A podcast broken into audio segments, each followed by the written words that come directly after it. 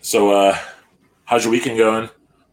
It goes. Um, uh, it's been a very busy time. We're doing astronomy observations right now, so I'm on a nocturnal schedule. So, it, it, it everything's a little thrown off. So, what what kind of goes into that? So, um, my advisor is like taking data at the telescope in LA, and so I'm watching to learn how it's done. So I've got to stay up with him all night while he's like using the telescopes and watch how he does it.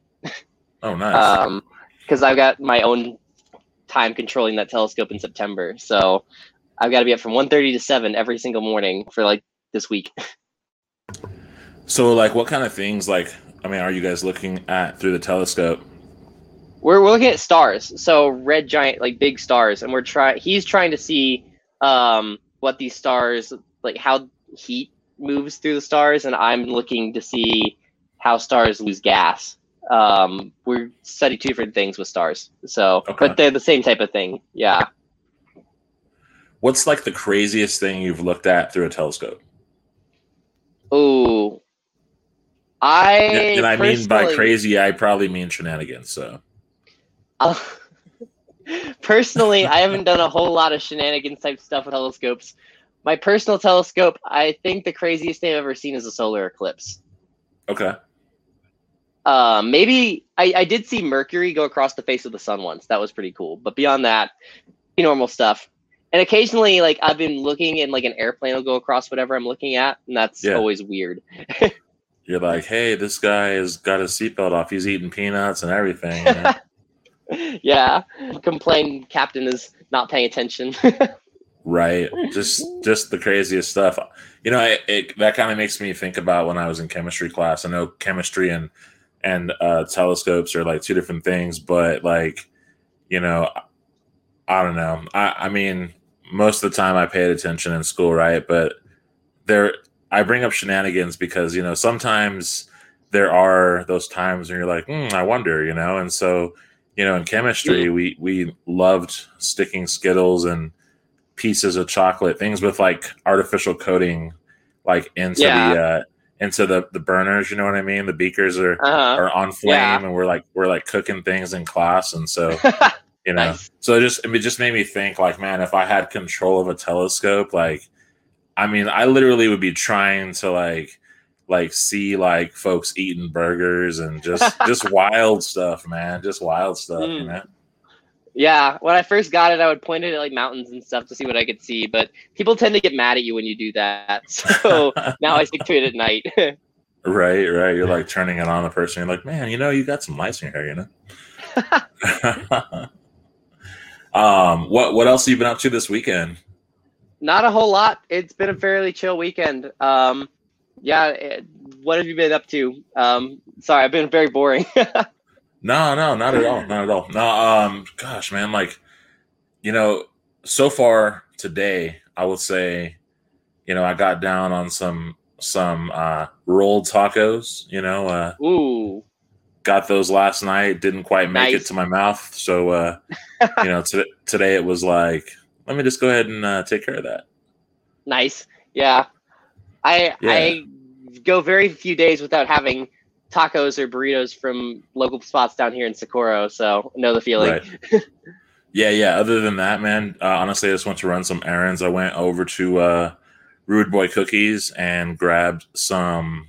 They're called uh, they're I guess they're chocolate chip toffee dukes. Apparently, they're like an Mhm. oatmeal cookie, Ooh, and uh, yeah, and they're like just it's like chocolate on chocolate with chocolate chips on it, uh, huh.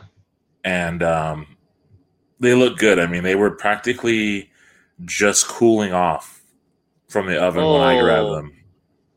oh, that sounds great. Yeah, so that's that's you know that's gonna be like a snack for later, and uh, you know, and then Mm. besides that, like before before you hopped on, I've just been watching a little bit of the the Clippers Suns game because I am a, a Clippers fan, and uh, I'm hoping for an even an even series at the end of the night.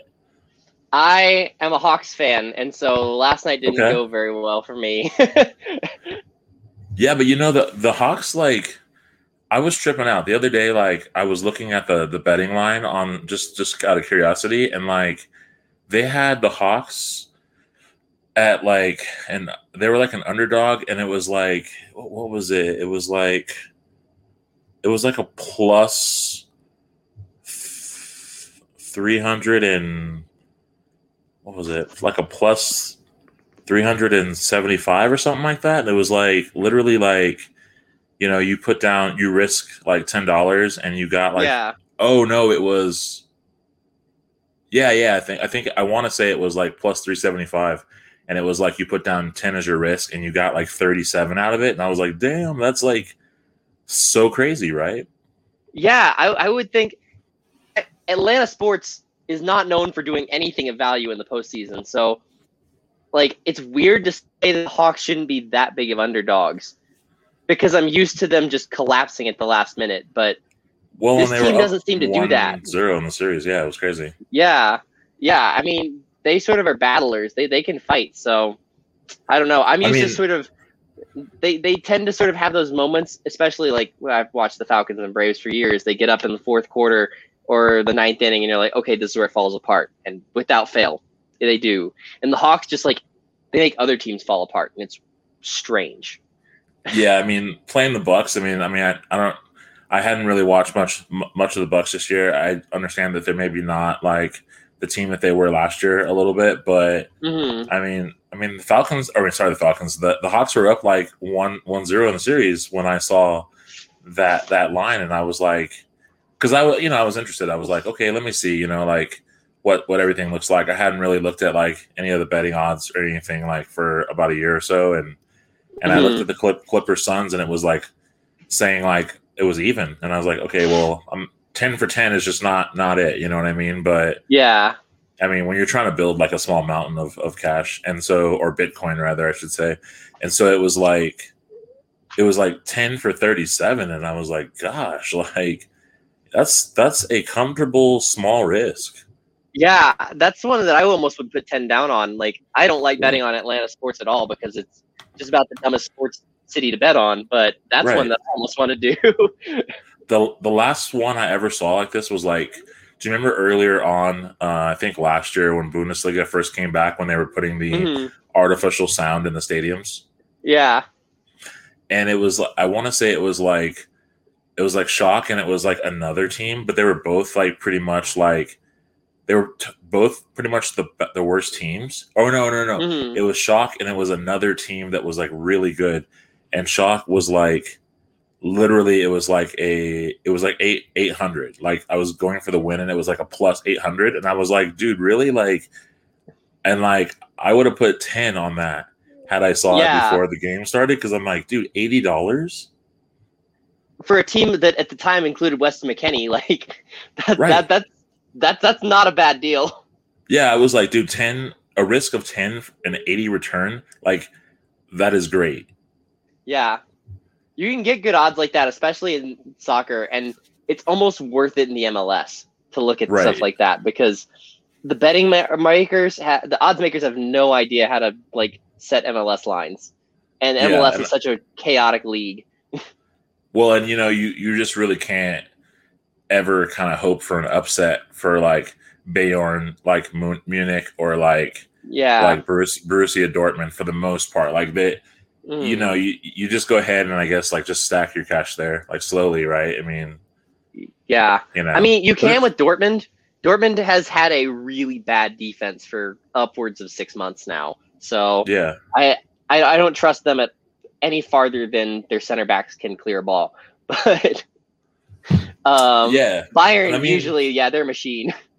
yeah. It's it's crazy, like you know, and and kind of speaking to that, like I just want, I'm just kind of curious, like on what your take was with, uh, with so with with the crowd noise and i understand like obviously the stadiums didn't hear anything for a while i thought the stadiums were hearing the crowd noise and i couldn't understand why like um i couldn't understand why like the the play in the stadium didn't like necessarily match like the crowd chanting until someone was like oh well they can't actually hear that like that's just on the Mhm. broadcast and i just Yeah. thought like and think about that like that was a strange place in this covidian time that we were Mhm. basically listening to the the up uproar or even like the the booing in stadiums, and it really didn't affect like the performance didn't match that, but we went there. Like that was Mhm. something that they tried. Yeah.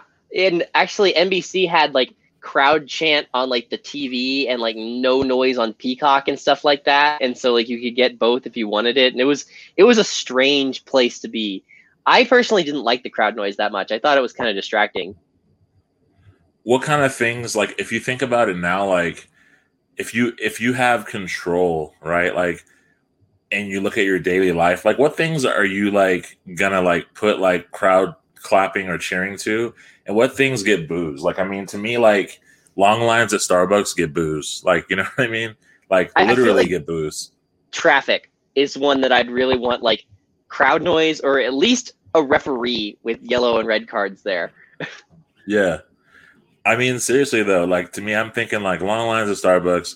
I'm like, I'm trying to think like who's getting who's getting the crowd chanting, like, you know, am I calling defense on like on like the uh the person who's like reaching up for like the last can of of baking powder? I mean, dude, like you go to the grocery stores literally, and it was like I wanted to make some cookies or something, and then there's like the Mm. last can, and I just want to be like defense, defense, like you know what I mean. So you could like Uh-huh. basically cause this person to like like they can't have that last can, you know? Uh, I, I feel like crowd noise would be. I would use that to like pump me up when I was never getting near to like finishing an assignment work. Like, Okay, like oh, I'm almost done with this task. I, I need the crowd noise to like pump up and like start chanting, like just sort of extra motivation. yeah, I feel like I feel like if I looked at this last week and and and indicated what things got that, I mean, going okay, so going to get cookies today, easily Mm. like easily crowd crowd noise, like you know, like it was like I won I won the game.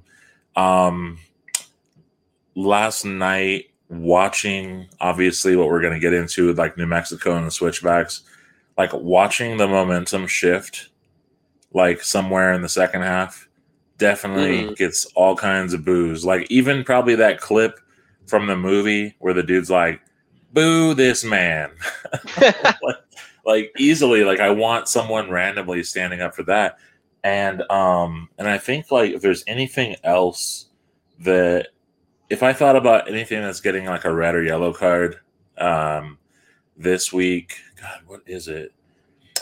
It's probably it's probably gonna be like um okay, so like I DoorDash Burger King, right? Like essentially because I didn't feel like leaving my house that Mhm. night. Fair. And I mean, I I ordered two, two, not one, but two of the fifty cents ice cream cups. Like it's essentially just soft serve in a cup, right? And so, yeah. um, I only I only got one, and Ooh. Ooh. I. I only got I only got one, and I was Mhm. expecting to because I like to freeze them for a little while and then like go back, and it's Mhm. like the um, most amazing treat. I called this guy, like because you know you can contact him, so I ca- I called Uh-huh. him, like ring ring ring, nothing. Called him back, ring ring ring, and I thought, dude, this guy straight up stole my ice cream. Like I dude, I gave him like a five dollar tip. Like, I mean, the bill was Yeah. literally like just the bill was like eighteen dollars. So it was like, Yeah. you know, I mean, when it's all said and done. And I thought, man, this guy's not gonna answer my call right now for reals. So I call up Burger King and I'm like, yo. So I had two ice creams. And this is like probably the smallest thing to be calling Burger King about. Cause I mean, literally they're like 10 minutes away from my house and uh, I Yeah. could have probably driven there, but I didn't want to go. And I was Yeah. like, yeah, you know, I, I didn't get both my ice creams. And they're like, oh, Mhm. really? And then you can hear him in the background, like, oh, dude, the driver took off with one of his ice creams. And, uh, and I'm like, dude, what the hell? So, like, they're like, well, are you going to be coming sometime this week? I'm like, yeah, sure. They're like, oh, just give us your name. And I'm like, all right, cool. So now I've got this, like, ice cream cup credit at Burger King. You know what I mean? Like, like literally they're gonna like check some list with my name on it and give me like an extra ice cream cup whenever that is I feel like that gets cheers and driver gets booze, like for sure. that definitely gets a yellow i'm like bro it is like late at Yeah. night and i tipped you well knowing that it was late at night and you that's- still Yeah, that's almost like an orange card where like you want to send him off, but you're not quite sure you can. Like that that that that's a, that's definitely not okay. That deserves a professional foul by Andrew Tinari. Like literally, like like just go ahead and trip the guy. Like because that's Yeah. you know what I mean. Like hmm Knock him Like, to the ground. yeah, yeah, yeah. That's it. Like hey, right when you get back to your car, like he's right there at the door, and you're like, ah, just foul him. You know, just. Yeah. oh man, oh so much of this.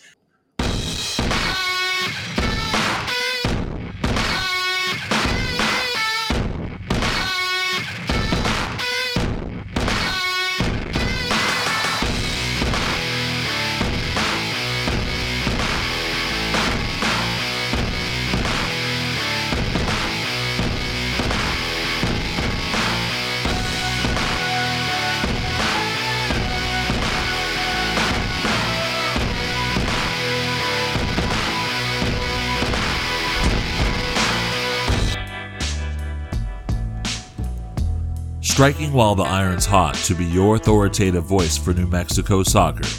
Welcome to We Are Seek and Strike podcast, sponsored by Roughneck Scarves and Icarus FC.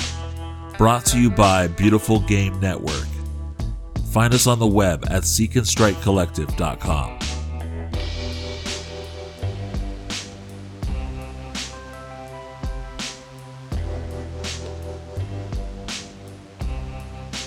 let's kind of like let's kind of switch gears um and and let me quickly kind of introduce you for the folks who've been listening to a little bit of our chat when they listen on the podcast and they'll be like who is this other voice? This isn't alicia. Who is it?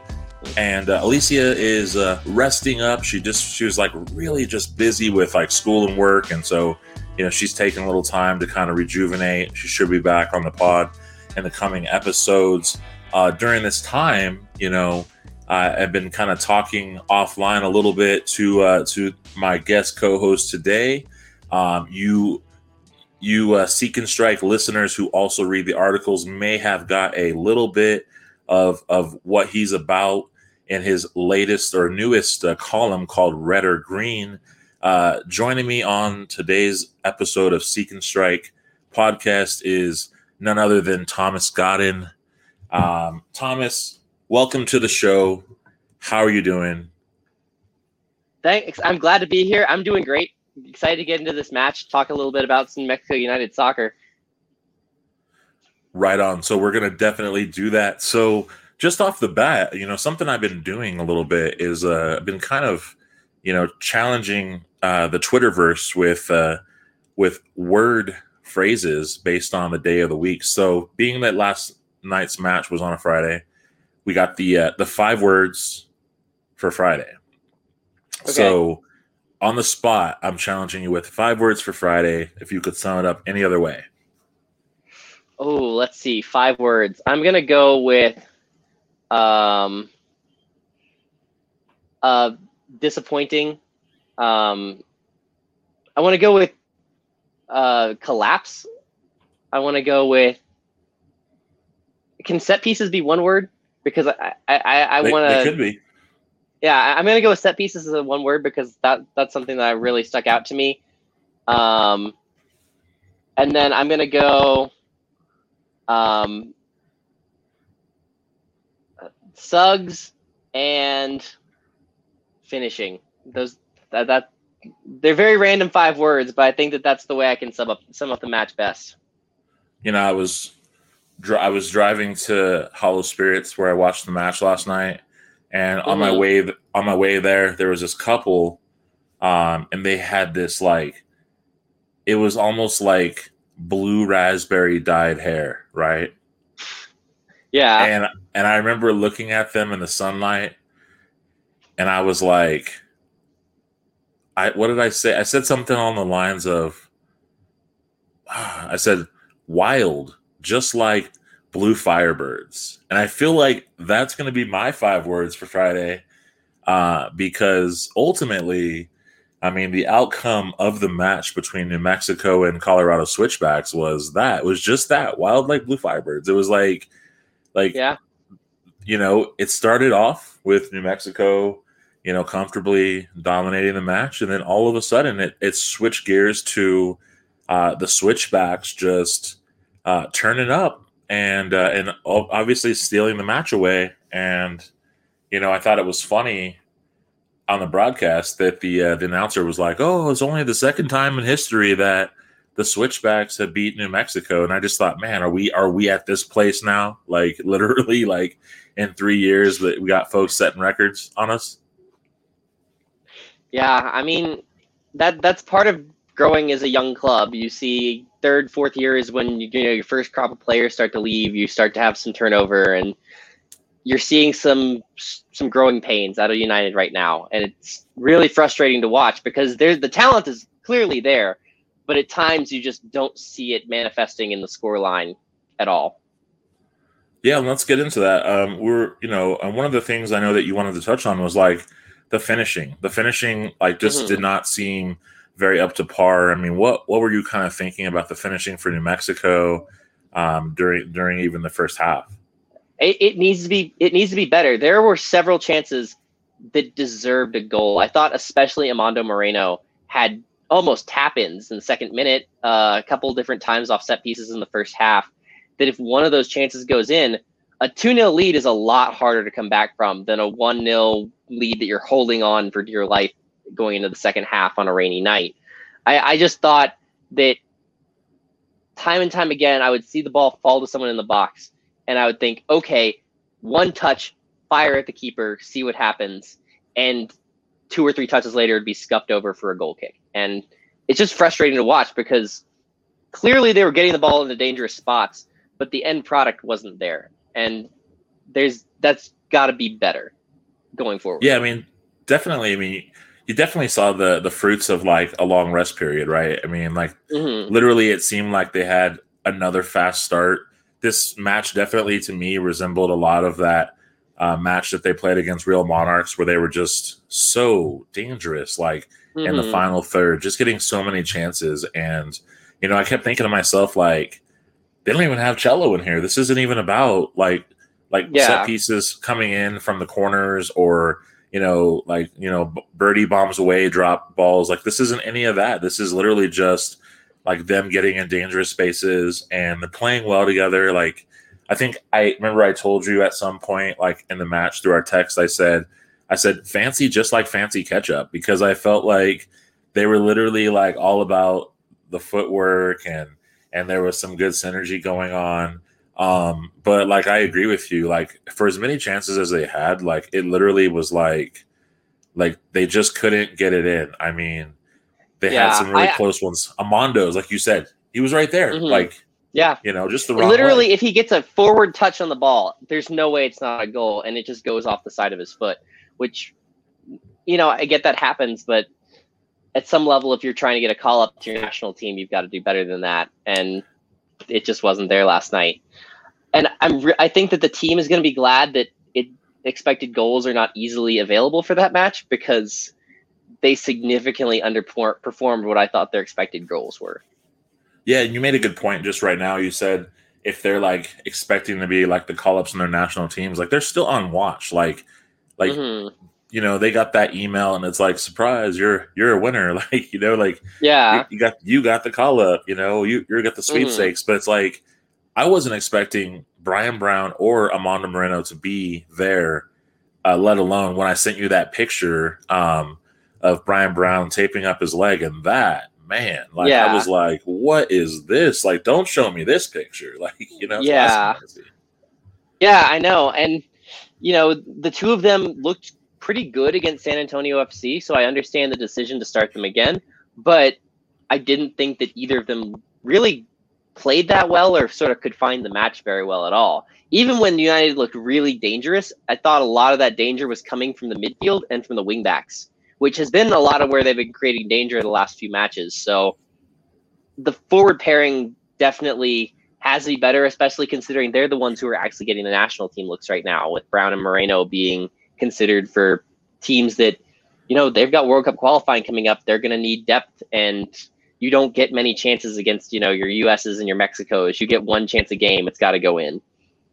Yeah, that's a good point actually, because I mean, like we we're we're struggling a little bit in that in that with the uh, the attacking pieces, and you know, um, I was sitting there thinking when, when you were saying that about that, I was like, you know, I was like, when have we ever really had a good pairing up top? Like, okay, maybe like when we had Santi, you know, that was that was a nice look, you know, mm-hmm. but but even teams like snuffed him out at some point because I mean they got used to it. Like Santi was a, a left channel kind of guy. He came up the wing and mm-hmm. you know, mm-hmm. but then he started going in central and then they just doubled him. Like the center backs just kind of you know, paired mm-hmm. up with like wh- whichever fullback was was nearest, you know, and mm-hmm. and that really kind of was that Wehan. Chris Wehan was also another one. I thought he was very lethal for us.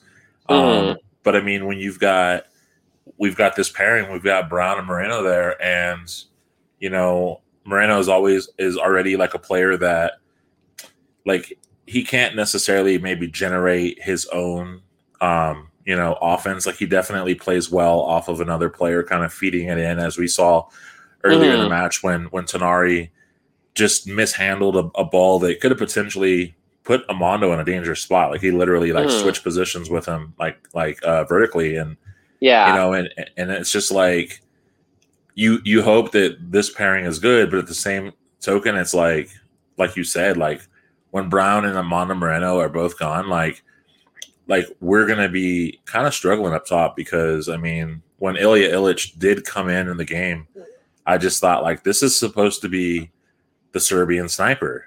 This is supposed yeah. to be the player from Lou City that was lethal and you know and I mean I just I'm still seeing like okay like are is I'm hearing that everyone's match fit so like is that just the pace? Like, do I just need to overlook the fact I think he's just going like about 75% the speed, or maybe that is the speed, but it just we're just seems like we're lacking something up top. And I don't know that we're gonna be in a better position when those if those two gents go, you know what I mean? Yeah, and I, I think that all four forward options have struggled throughout the year. Ilic, Sandoval, Brown, and Moreno have all had their moments where they looked a little bit rough. I almost what would you think about formation change and dropping Moreno a little deeper? Because as much as he doesn't generate his own offense, he seems to look pretty good when he's running it defenders. So like putting him a little bit more in that half space and letting him play with a, maybe a target man like Sandoval might be a little bit better than trying to run out, you know, very similar players in Ilic and Sandoval or trying the Brown Moreno combo. So do you? So you're thinking instead of that three five two where like Moreno sits underneath, you're thinking more like, um, are you thinking more like a, a four two three one or like a four four two flat? Like, are you thinking that? I'm or? thinking like a three four two one. Think like a Chelsea style. Like Thomas okay. Tuchel tends to play sort of a more defensive winger and a more offensive winger, both as attacking mids. So okay, so- could drop a little deeper, or um, Cholo and then Moreno would be free to sort of push up and be a second striker. Okay, so kind of like similar to like what they were running last season. They were running a mm. three four three for the most part, and yeah, you know, and they were and they were running that three four three, and essentially they were sending up uh, one wing most of the time, like it was either Suggs or it was like Bruce, but it was kind of alternate. Like they weren't sending them both, you know, they weren't mm-hmm. necessarily running like both wings up the channels, but they were certainly trying to pull, you know, defenses out of shape, like working mm-hmm. that those wide corners. You know what I mean? So yeah, I, I, I think that they do well getting wide, so exploiting those wide channels a little bit more might be a little bit better, and allowing Moreno to drop. He he tends to drop a little bit deeper naturally. I especially noticed that against San Antonio, where he was dropping almost all the way back to the midfield line to pick the ball up. Like just let him operate wherever he can find the game instead of sort of sticking him right on the back line. Yeah, I think you're right. I mean, like they definitely got to explore different formations. I mean, the one thing about uh, head coach Troy Lesesne is like, you know, like he, what you pretty much see is what you get. Like, you know, he was running that three five two in preseason, and you know, media asked him like, "Hey, so is it a three five two this year?" And he's like, he's like, "We are running that, but we're not opposed to running other things." And I mean, last season the three four three shifted into like four two three one at times, and mm-hmm. and I feel mm-hmm. like this this three this three five two probably shifts into like a three four three at times. Like you know when when mm. you see when you see one of the wings like go up to the top, like when Suggs likes to to play up, like you probably see that sort of shift. You know what I mean? Mm. And but I think yeah, they definitely got to try different different um, formulas and different uh, formations because I mean these teams are gonna figure that out, right? I mean they're playing each other mm. four times, and yeah, it isn't it isn't like as much as even uh, Troy will say that teams aren't gonna change what they're doing. Like, I mean, they're also saying the same thing, right, about New Mexico. They're like, oh well, you know, it's you know, I mean, they're they're not going to do too much. They're going to stay the same, and and and perhaps that's like what what we saw. You know, I mean that that doesn't yeah. help New Mexico going into like two straight games here in this week coming up. You know. Yeah, I agree. Well, and you already saw Austin make great adjustments after just one time playing New Mexico. I think Switchbacks did a pretty good job as well on the second time through adjusting to the game plan, and mm-hmm. they got to throw some wrinkles in there because otherwise teams will figure out that system and right now I think it's just a little too easy to shut down. Yeah, and speaking of wrinkles, speaking of wrinkles, haha. Uh, let's let's let's talk about the several cameo appearances of head coach Brendan Burke. I swear he was like the the bone of contention last night. Like every single time he was a mood. Yeah, he he definitely had a bone to pick with those officials all game long, and it was really funny to watch because he was not happy. Yeah, I mean, like I like I told you, I said, man, let's let's imagine what this guy is is saying, and of course, I, I went straight to the foodisms. I was like, oh man, he's like, I want cake. Puts his hands up. He, look, he was wearing this Capelli jacket. Like I was like, this guy is flexing. He is flexing this Capelli jacket it's like there's probably some sprinkles out there. I mean, at that point, he's probably like, "Stop the game, ref! Don't you feel it? Don't you, I'm wearing a jacket for a reason." You know what I mean? Like, it's like, why did they send me to coach Colorado? I could be down with Miami FC right now. Seriously, dude, this guy has been nothing but like an attention grabber through two matches. Like he, like that is what is buzzing online. Like you see folks all wanting memes of this guy. So obviously we're not crazy. Like we saw the same thing that New mm. Mexico United Nation saw. It was seriously like this guy every time he was on the camera like couldn't do anything more positive. He was like, "Oh my god, what's going on? Don't you see that? That was a foul." Like I, I want them rep, I want them mic'd up, dude. Like I literally mm. want them mic'd up because I, I would I would enjoy like listening to some of this stuff. And he was just going crazy you see pictures mm. of Troy, or you see like when they pan over to Troy, Troy is like mm. super calm. You know what I mean? Troy yeah. is super calm and and and I think the only time that I saw Troy different is I think they showed they they appeared to him where he's like just super drenched, like the whole front mm. of his mm-hmm. shirt is wet, his tie is like a little furled, and I'm thinking this guy runs in these things. Like he runs in these shirts and suits. You saw him. He full sprint from the yeah. from the technical area to the locker room. You know? Yeah. I'm mm. like, I would it probably dried. He probably ran to the locker room this time too. He he's just that kind of guy. It it's he's just cool, calm, and collected, and always seems to be in control. And that's it, it's kind of cool to see. That's what you want in a coach. I mean, like, do you enjoy like hearing some of the the the crowd mic or like what is like I think the technical area? Like, do you enjoy like hearing like the coaches like kind of like pipe up because it's like sometimes you oh, don't get that. to hear that. Mm-hmm. I love it. I, I think it's great. I, during the sort of COVID break when we were hearing all the sounds in Europe, it was kind of cool to hear the players calling to each other and the coaches coaching, and then hear the various curses being shouted in various different languages as things didn't yeah. go according to plan. Um, I, I, like, I, would love to see oh, more of that. I felt like I felt like we got an interesting look into New Mexico United uh, during last season because um, you would hear Troy like he was like the literally the twelfth man, if you will, mm-hmm. just shouting like telling them like where to be. Like there were even you could even hear times when like Troy was like, just get fucking home. Like he was like telling them like, look, I'm telling you to move your ass over here, and they were like. Yeah they were just weren't getting it. It was like one of those things where it's like, okay, okay, dude, like we hear you, but we're still doing this. And I mean, like it comes with the game. Like I, I personally enjoy it because I think, like you said, he is calm and cool and collected. But there are like obvious times when he's like, "Yo, y'all got to listen because I'm not Mhm. trying to get all riled up in my nicely blue suits." you know what I'm saying? And like, Mhm. and I mean, so you know, I definitely did did miss that. Like, it definitely now it's embedded in my mind that I know that like you know he's he's definitely got his cadence. He's definitely letting them know they play Mhm. well. They play well when he does that. And Mhm. the times that he hasn't been on the touchline, uh, you know, due to either like when his when his child was being born or like being suspended, like you know, Mhm. like they play differently. Like their discipline is different. I mean, for the most part, I Mhm. think like assistant coach um, Zach Prince does like a good job to kind of, you know, pipe out orders to them. But like they just kind of are a certain way. I think when Troy is there versus when he's not there, like you kind of see their performance kind of it, it peaks. You know what I mean? Yeah, I agree.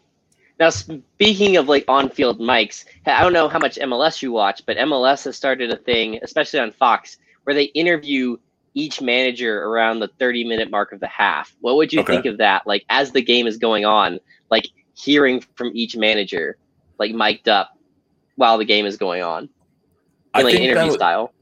I think I think that would be interesting. Like I think that would be cool to hear. Um, I think that you would you would capture so much frustrations, like you know, and I mean, I I would be interested. Like I'd be interested to hear like what it would look like for Troy. Um, hmm I think I think I think that you could count on when New Mexico's playing well. You could just count on him just just complimenting, you know, and and just letting them know Mhm. like, yo, you guys are doing good and whatnot. And and I think that um he would definitely be very dodgy about who's playing better or who's not because you know like because like for the most part we can't ever really get Troy to tell us like who plays better or who's his favorite son, if you will. Like he just he won't he won't give it to us, right? But Yeah. I mean, but you- but you kind of know, you know, you kind of know, and but it would be interesting to definitely hear them mic'd up, and you know, because you always you always sometimes get lucky and you get different interviews. Like if you think about different teams, like uh, Phoenix Rising, like you can if you follow uh, Owen Owen um, Evans on Twitter, like he typically will get get in there and, and interview Rick Schantz, and he'll ask like very like uh very testy questions. Like he'll ask the questions, you know what I mean? The ones Mhm. that Yeah. that no one else will ask, he'll ask them, and then he'll get them on on a really hot mic. And I'm like, man, I cannot believe you're asking these questions, but I'm listening, like you know, like hard, like I'm listening hard on these questions. And Yeah. uh, other, but other than that, like I mean, yeah, it would be interesting. I mean, like give Brendan Burke the mic. Like seriously, like that dude was like, he was about It it, be- dude. Yeah, I, I mean, it would be really entertaining just to hear him shouting like when he's supposed to be answering interview questions at the referees. I, I would, I would be down to hear what that sounded like.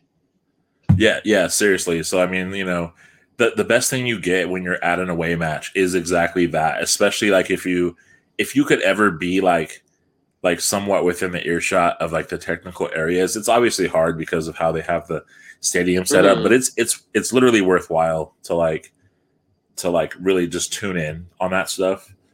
Um Mhm. so then like let's like let's move you were you were saying something about like how you thought like new mexico looked good on set pieces and was that like before cello came in or after That was before. That was from the very opening whistle. I something I've actually criticized them quite a bit about this year is the lack of movement and the lack of danger created from set pieces. But I didn't see that last night. Instead, they every single time they got a corner or a free kick, they looked dangerous. Then the ball ended up in a good spot and with a chance to score, which is a welcome sign, a welcome change from United that I think adds a completely new dimension to their game. do you think it's because they play so direct a lot of the times like they they literally like what what they make me think of is like i mean i'm to switch to another sport for a minute but like it makes me think of like it's like an inbounding pass like in basketball and like Mhm. dudes aren't dudes aren't trying to you know like run in the back like underneath in the paint trying to like somehow come out up top of the key and and get the opening they're just kind of standing around and i'm like like Mhm. dude you know you you got to move like the fact Yeah. that sometimes they play so direct on the pitch i'm like Mhm. there's no sort of creativity that's happening right now like you guys need to scramble around like we need to be able to get the ball in you know not throw it Yeah. in and it gets kicked out right away. You know. Mm. I, I feel a little bit like Alexi Lalas, sort of hyping up the importance of set pieces here, but it's really important, especially for a team like United, who sees so many like buses parked in front of the goals, to be able to create chances from dead ball opportunities because you get the numbers forward. You have big guys like Yearwood who can get their head on the ball. It's a perfect opportunity to sort of open games up and allow te- force teams to play a little bit more direct at you. And rarely do we see anyone making those off-ball runs to draw defenders or like any any type of really complicated movement on set pieces. But I thought they looked a lot better at that last night, which is good. I, I think that that's important. Well, speaking of that, okay, so let's talk about the the obvious, right? So corner, we have set piece corner, Tanari's taking it, right? Go ahead. He he obviously sends it in. You got Juan Pablo Guzman who like executes like the perfect dummy, like literally like runs over the ball like he's like it's like mom is like pick up that trash and he's like what trash like completely just runs over the ball and Suggs out of nowhere comes up mm-hmm. and just bam like just like Mhm. rockets one into the net it was it was legit like it was perfect like if you asked me last week or even the week before if I thought Suggs was the one hitting the first strike for New Mexico I would say I don't think it's going to be him I think he could be involved but Mhm. he has been like brilliant both weeks and i mean that goal was beautiful what'd you think of it It was gorgeous. I everything about that set piece was executed to perfection. Like anytime you get a free runner at the top of the box like that, you're you're in a good spot. And I almost wonder if that wasn't a designed play. I, it was one of their first corners of the match, so I'm almost wondering if they sort of had a plan to get Suggs free at the top of the box for a shot because that's the only way I can think of it was drawn up that well. right right i mean well you mean look at look at the players involved right i mean you didn't see Amando Moreno, it wasn't Brown. Like, I mean, because obviously, like, you know, they're heavily covered, right? So the fact that they weren't the people at the top that that Mhm. kept certain players at the bottom, right? You Mm-hmm. know, sitting sitting in the box. So I mean, to have Guzman go up and they're like, oh well, you know, Juan Pablo Guzman's obviously a good passer. If he gets the Mhm. ball, who's who is he passing it to? So Yeah. I mean, so to have to have Suggs just like booted in, I mean that that was brilliant. You know what I mean? And Well, and, And I- you don't track yeah. a lot of runners coming from that deep in the midfield on a corner kick. Usually, Right. you're marking the players in and around the box. You're trying to prevent them from getting a free header. You're not really thinking about anyone running in behind like that. So the trailing runner idea, especially with a passer like Guzman who's got a good cross, it, it, it created chaos and allowed them to take advantage of it. And you, more of that would be nice. I, I like I really like the way that was designed. do you think that United could pull it off uh going into like the match against Real Monarchs? Do you think that that teams will take note of that now at this point, or do you think that he could still maybe pull off a free somewhere? I, I think that you could get away with it once or twice more. I, I do think that that's one that shows up on tape as a very obvious watch for this setup, as you know, something that you need to focus on on set piece defense. But set piece defense is really hard. It's really easy to catch a team falling asleep. I mean, I don't know if Right. you watched the CONCACAF Nations League final, but Mexico fell asleep four times in that match on set pieces, and the U.S. fell asleep once. If those teams are falling asleep, like USL teams can get caught flat-footed, and so I think that if you had that like maybe once every two matches that you pulled it out, you could possibly score maybe three or four goals this year on that same play. Well, and I mean, like switchbacks definitely we're running that same like zonal marking like against like set pieces Mhm. because I mean you saw several instances where there's like five like four or five switchbacks players paced like or spread like kind of evenly like on the 18. Mhm. There was like no one near them. No New Mexico United players were near them. They were all on the backside. Yeah, And it's like, okay, like y'all like realize that there's someone obviously on the backside that's just hoping for a little momentum. I mean, dude's not even Yeah. anywhere. I mean, I, I- mean, yeah. I, I think that that was the same exact zonal marking that allowed the chances off the free kick in the second minute because right? they they were able to exploit a very similar setup and get you know a couple balls pinging around the box and if you're not man marking someone like Moreno can just pop up in a random spot and get have a tap in. He, if he converts it, then I think we have a very different conversation about the game. Right. Uh, first half definitely, obviously belonged to United. I mean, they looked again so dominant. I mean, I thought that you know I was like, okay, look, good, good job, boys. Like this could definitely, you know, obviously work out really well. You know, going into that that second half. Um, I got a chance to go up to uh, Colorado for the first match, you know, and some of the things that like I will say is like the pitch definitely plays fast. I mean, they're definitely using mm-hmm. that that coconut and corkwood or whatever they call it. It's like a, it is literally like it's got more bounce to the ounce, dude. It's is ridiculous. Jeez. Hadji Barry is exceptionally fast on it. Uh, Michee Ngalina also Batista, mm-hmm. like like they're dangerous, and you know mm-hmm. it's like when you're when you're watching on TV, like they're like definitely even faster in person. Um, you know, and so it was crazy. Uh, I know uh, we were we were obviously texting back and forth a little bit. One thing you were kind of saying was like, "Man, this back line is struggling," and uh, you know, mm-hmm. I mean, we're in that we're in that back three. Like, I mean, is that back three still the best back three we have? Do you feel like we need more of the Tete, or is it time for them to kind of like maybe think about other personnel? I mean, what what was your thought? Like, how would you have fixed that last night? I honestly don't know. I I've been used to four or five great defensive performances in a row from United, and so all of a sudden, for them to be losing men and just completely falling asleep out of nowhere, it was kind of shocking. I I almost can't blame Sam Hamilton for a lot of the goals that were scored. I really thought that Kalen Ryden and Austin Yearwood had much worse halves than him in that second half. And uh, at least two of the goals, Yearwood was partially, if not mostly, at fault. So, yeah, I, yeah. I, I don't know. I, I don't know if you have any other thoughts, but I, I I think that we tend to think of Yearwood and Ryden as our best defenders, and last night in the second half they weren't.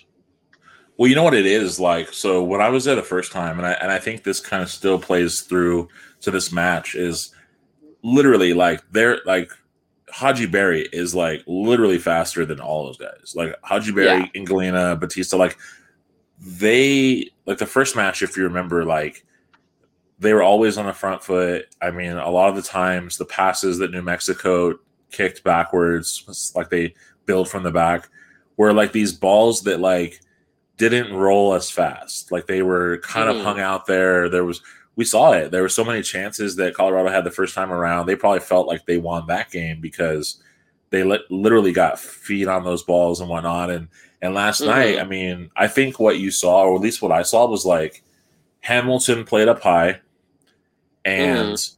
they they gave him so much like pasture that when when uh when switchbacks were on attack, Hamilton was like, "Oh shit, I got to run," and like he just was not able to really catch up or in places. And there was and there the other thing too is they were so shifted. If you saw that, like they were shifted to like the far side of the pitch, so that mm-hmm. when the goal was scored, that Hamilton or not Hamilton, that Yearwood couldn't track back on.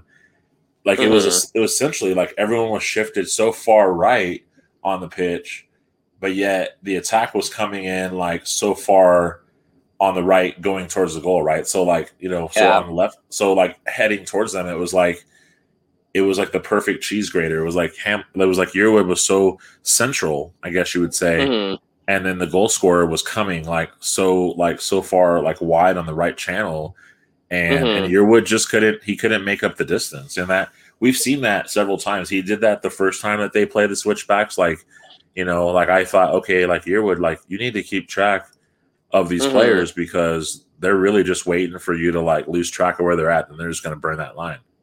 Yeah, well, and I think that if you're seeing that consistently as a struggle, I thought that Swartz needed to drop back a little bit deeper on that specific play on the first goal. I thought that if you're going to rotate that much, your wingbacks need to actually play defense or your defensive midfield. You have two defensive midfielders as well. They need to drop into those channels that are being vacated by center backs. I don't care which of those happens, but one of those two has to happen. And I didn't see that.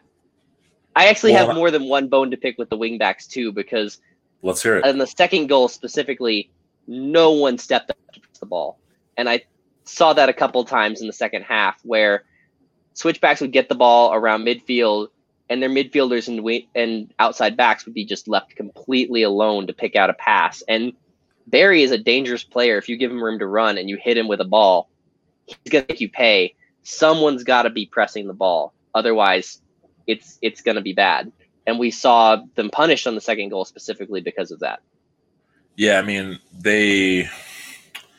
How do you frame it? It's like going into this match, they knew they knew what they were up against. I mean, hmm you know, in the presser, um, which you know will uh, we'll have some of the audio played into this pod um, on the post production, but like in the presser, like Troy basically like addresses like the fact that they're they're dangerous. You know, the Barry, you know, can obviously take off. Like they feel like they like he felt like they were going to address that. You know, heading into Mhm. heading into this match. Yeah, certainly. Um, looking at his form, looking at his movement in the box, looking at the different ways that he's finished. He's had some penalties. He's had some, you know, uh, pullback balls that he's finished really well. So we're, we're well aware of it. I think our back three and our, our back five as a unit as well, with our two center midfielders in front, have, have done a really good job against a lot of different opponents to be able to rack up three clean sheets in a row. So it's um, one, of, one of the best attacks in the USL right now. I mean, really potent attack in Colorado Springs. We, we respect what they do, and I think one of the best defenses right now in the USL in, in our side. So we we have to be aware of Hadji. We have to be aware of a number of their other players as well. And uh, you know, I, I hope we'll be prepared to, to do so on the road tomorrow night. We always want to look at the opponent and look at what the opponent does well and try to take that away. And then the, the flip side of it is, is we also want to figure out how we can take advantage of things that we're really strong at. So definitely looking at that this weekend versus Colorado Springs in a couple different areas. And now we got to go and execute against a, a really high quality opponent.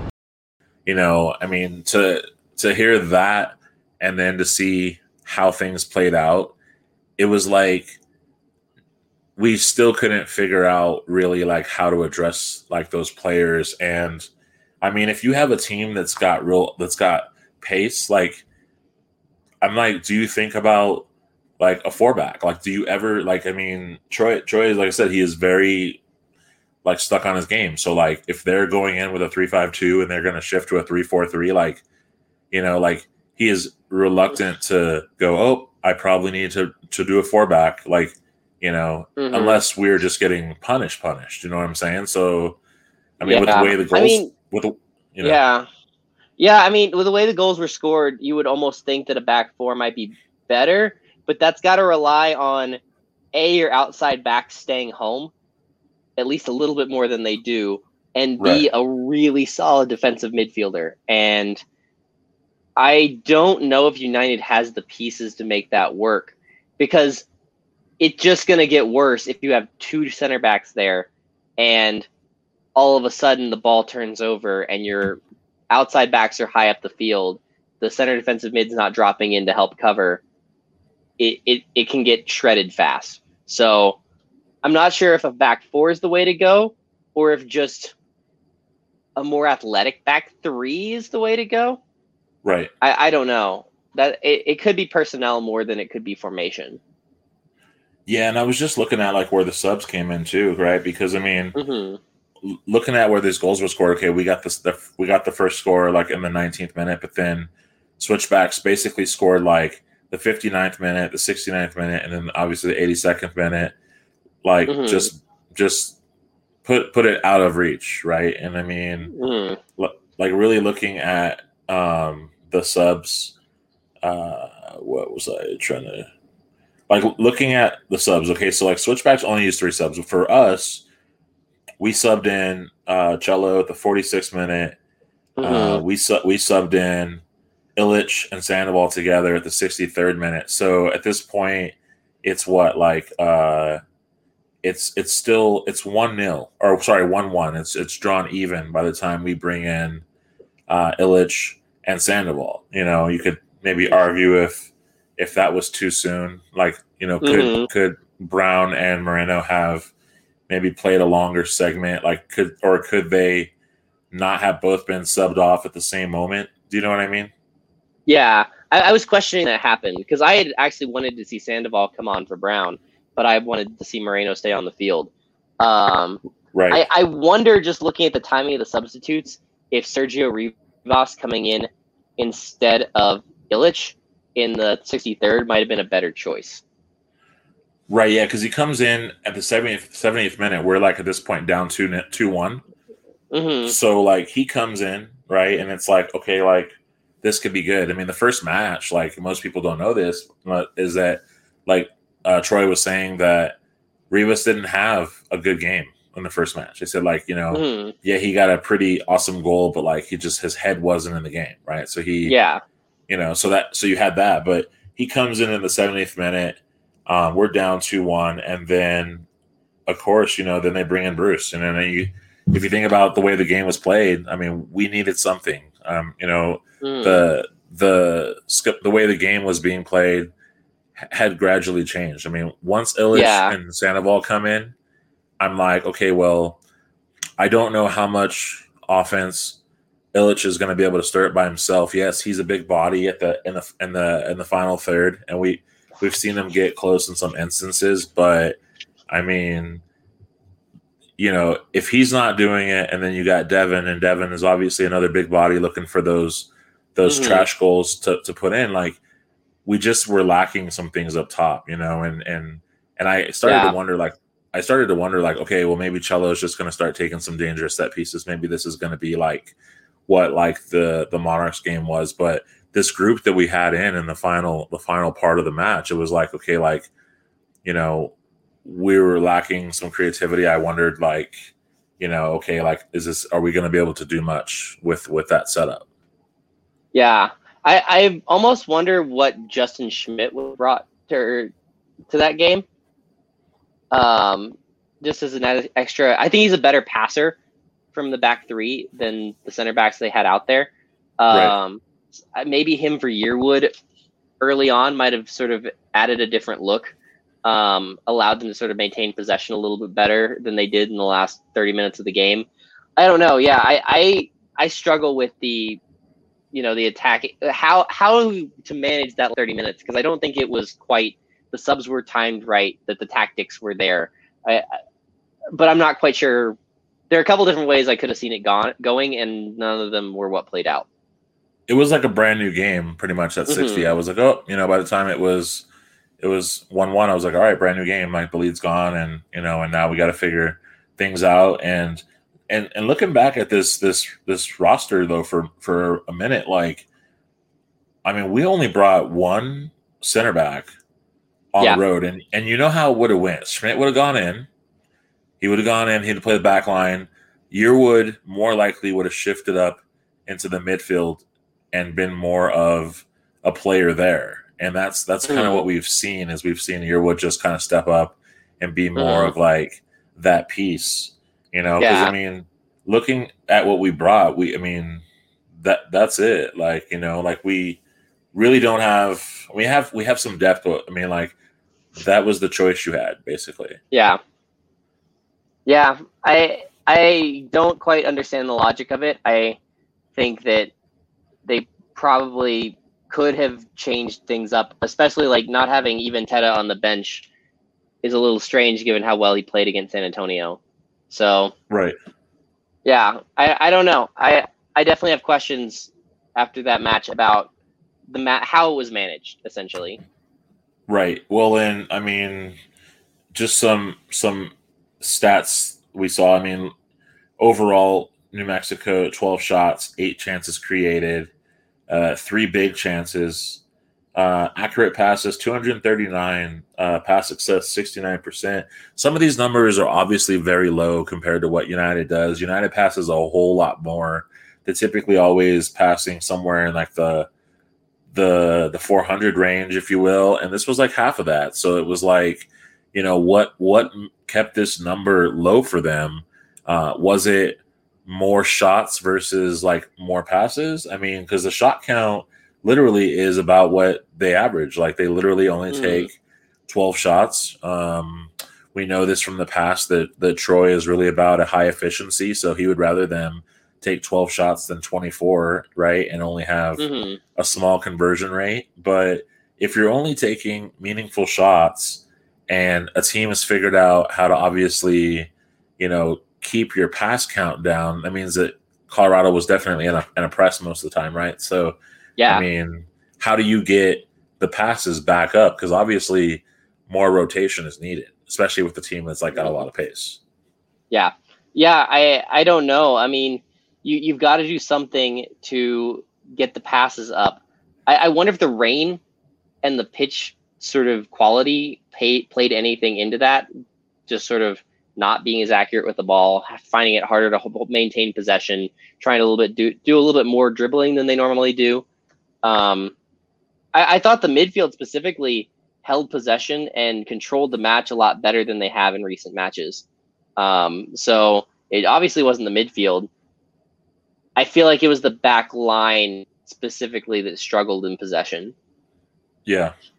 I mean, I could I could definitely see that. And I, I was just looking back at this number. So 347 passes, but accurate passes 239. So I mean, that's a bit concerning to me still, uh, Mhm. because I mean, a lot of what we see is is you passed it, but you gave it away. Like turn turn you know turnovers just be thriving sometimes. Um, looking a little bit further down, I'm on FotMob obviously, and looking at like duels won, so 64 won, you know, of 108, so like a pretty chief percentage. You know, that was obvious a complimentary number for for United. Um, a lot of that came in the first 60 minutes, though. I think that there's a Yeah. caveat to be had there, where in the first half, I think I literally texted you like the midfield was just locking the game down. Like they Yeah. they were winning everything and every single ball, and that didn't happen as the game wore on. Right, right, for sure. Yeah, and and I mean we saw that like just completely different like schematic going on in this match. Um what when you were when you saw things change, when you saw it pretty much when you saw all the momentum go to the switchbacks and it just became evident that like Hadji Barry like just unleashed. I mean, what what were your thoughts like did, did you what were your thoughts at, at goal two versus goal three? Goal two, I was sort of a well shit type moment. Like, well, now we're kind of in a bad spot. Um, I recognized that they immediately went in to try and press and equalize, and I actually don't blame them a lot for goal three because that goal was a completely, you know, everyone is forward. Um, they just capitalized on a very open game at that point and put one through.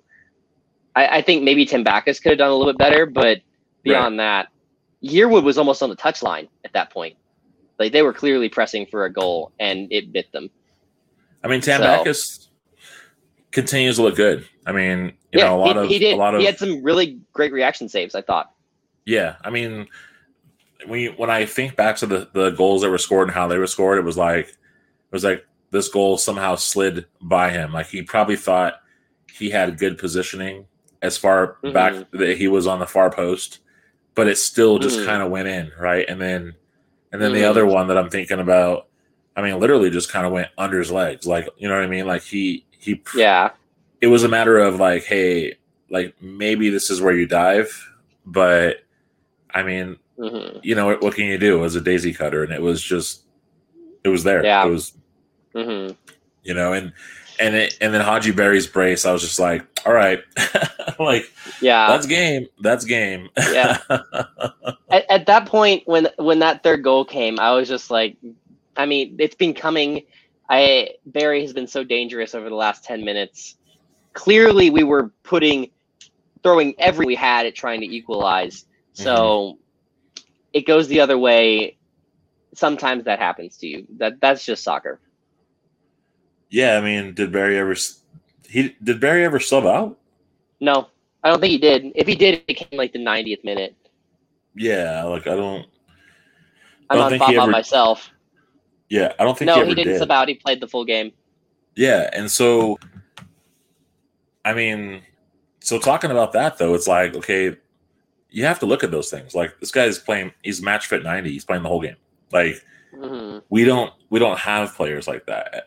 So for all this year, I mean, like we're rotating players out. We're like, oh, 60th minute, you know, there's Mhm. probably a movement change. Like you, you literally can go back to any matches and look and and and Troy's substitution periods are literally like 60 65, like 70 75 and like 80 85 and you know what I mean? And in any instance that we're up, it's like, okay, cool, that's good. Those periods are good. But then when we're down or we're like, you know, we're not really stirring any attack, it's like, okay, like I'm really interested to see like who's coming in because we're using all five subs. They only use three, and it was like Mhm.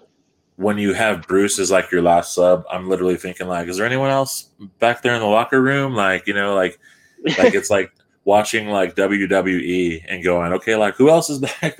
Who else is back Yeah. there? Can, you know, like like this this is Mhm. it. Like you know, and uh, and I don't know, like maybe maybe Troy thought with the pace that switchbacks have that that uh Schmidt was not going to be able to obviously like offer like a pace option, right? Because Mhm.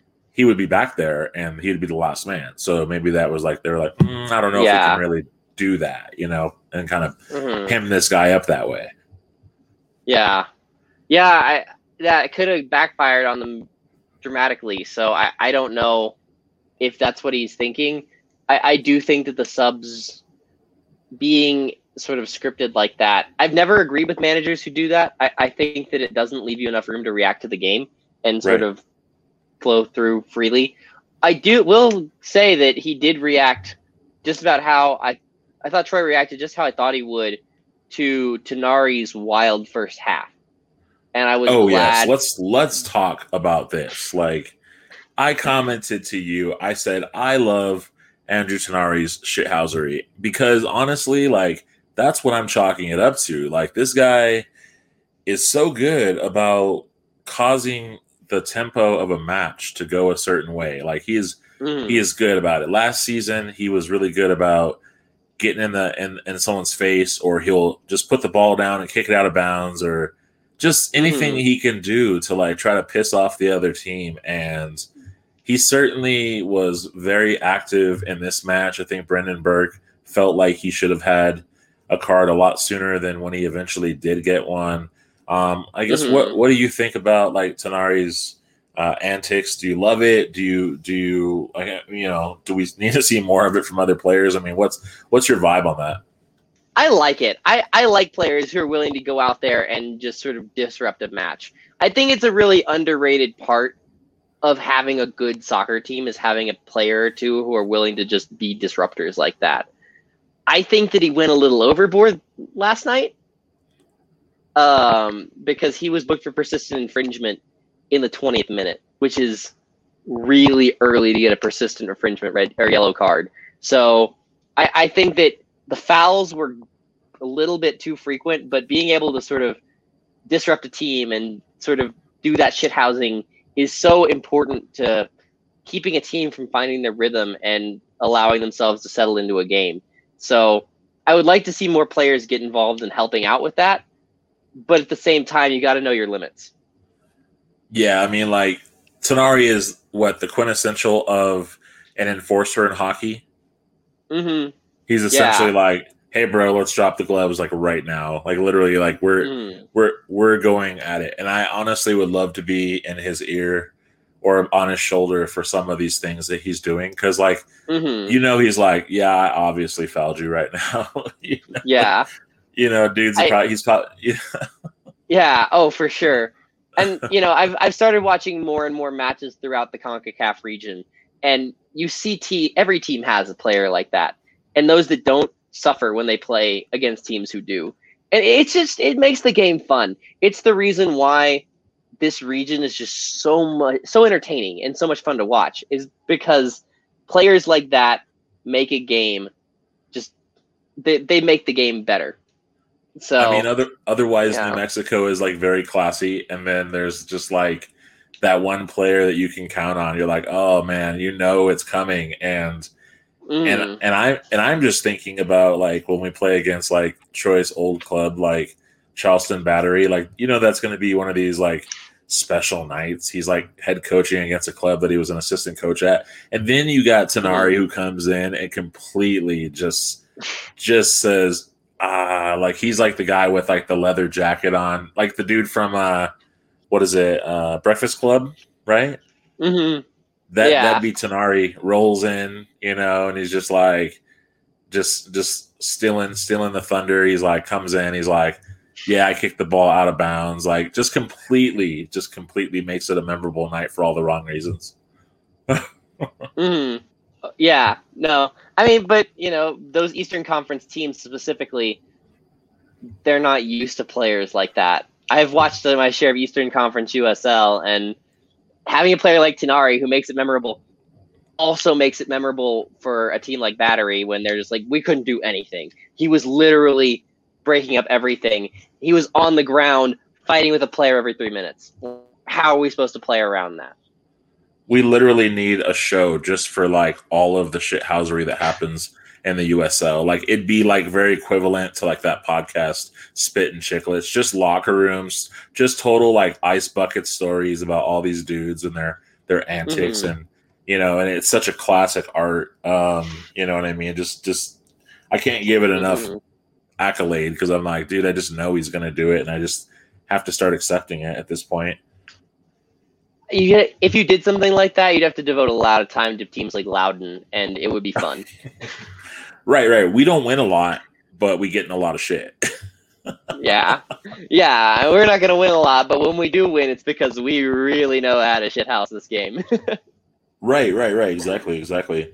Uh, your last point. I mean, if you if you had anything for it, you were you were really kind of talking about strikers not getting involved. I mean, I know we kind of, like I said, kind of stir up a little bit. I mean, our best strikers were out there. Um, you know, I mean, how how do we remedy that? I mean, we're we're coming into two other matches. I mean, Real Monarchs essentially a team that hasn't had much much success in the win column, but I mean, we played them the last time, and it was like no matter what the record is, like we still went 80 minutes before we did anything against them. And then, of Mhm. course, an El Paso team that just is just relentless. Like, I mean, like they're gonna play you all the way to the very end of time. So, I mean, what do we what do we got to do? Like, what do you think Troy has got to do? Like, what is they didn't they're not going to have much time. They got like what two or three days to really recover, and so they play.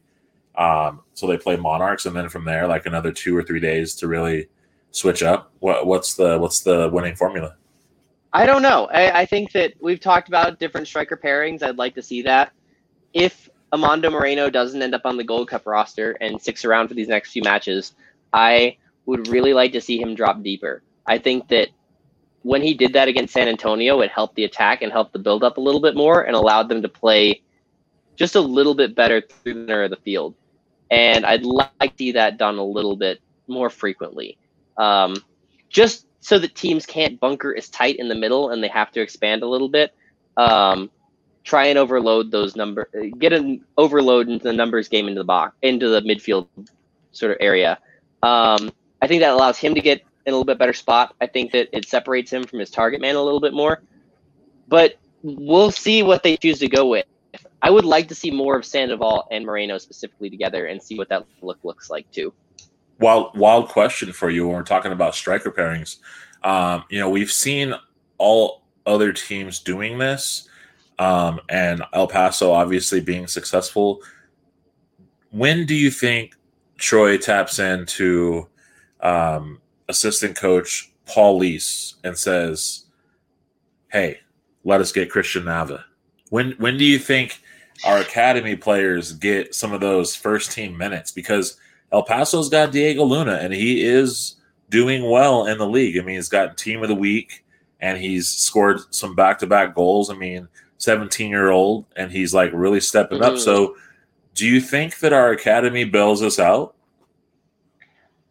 If there's a player, I'm not as familiar with the United Academy, but if you, if there's a player who we feel is ready, I think it's time to see what they got. Um, I mean, because we're those seeing this- players are scoring goals. Yeah, I mean, we're seeing players Granted, throughout USL. I think, men. yeah, it, Jonathan Gomez scored tonight again for Louisville. I mean, that's it's becoming more and more common to see USL players from the academies cropping up in these matches and playing well. So I don't see why not give why not give it a shot. Worst comes to worst, doesn't play well, you sub him out after 45 minutes. Best case scenario, I mean, though, you just added another first team piece and probably made yourself a little bit of money down the road. And let's give praise to the academy because, like you said, like that's who's like killing it this year. I mean, Tacoma Defiance mm-hmm. looks really good. Uh, yeah. RG, RGV, you know, with who they have, I believe they have one or two, maybe they have some young players on their team, but looking mm-hmm. good. Um, so Tacoma Defiance, um, who else? Um, Jose Gallegos I mean, of San Antonio FC was yes. so dangerous a couple matches ago. Yes. I, he he great. I, I think that the poster child for it those Jonathan Gomez and Louisville FC. I yes. he's and, just and, yeah another level. Like well, and yeah, and again with switchbacks, I mean they got they got plenty Rapids Academy players. You know yeah. what I'm saying? Like plus plus some first team folks as well. So I mean, mm-hmm. Academy is definitely taking reckon on first league this year, our first team this year for sure. And yeah, I'm ready to see that. Like we we shouldn't yeah. we if we've signed players that are two way, we we need to see them soon. Like is my yeah. thought, and that's probably a question that we'll start trying to figure out how to filter in to the pressers. Mm. Is okay, like you know when will we start to see some implementation? Because I, I honestly think it's going to be some young legs that are going to get it done.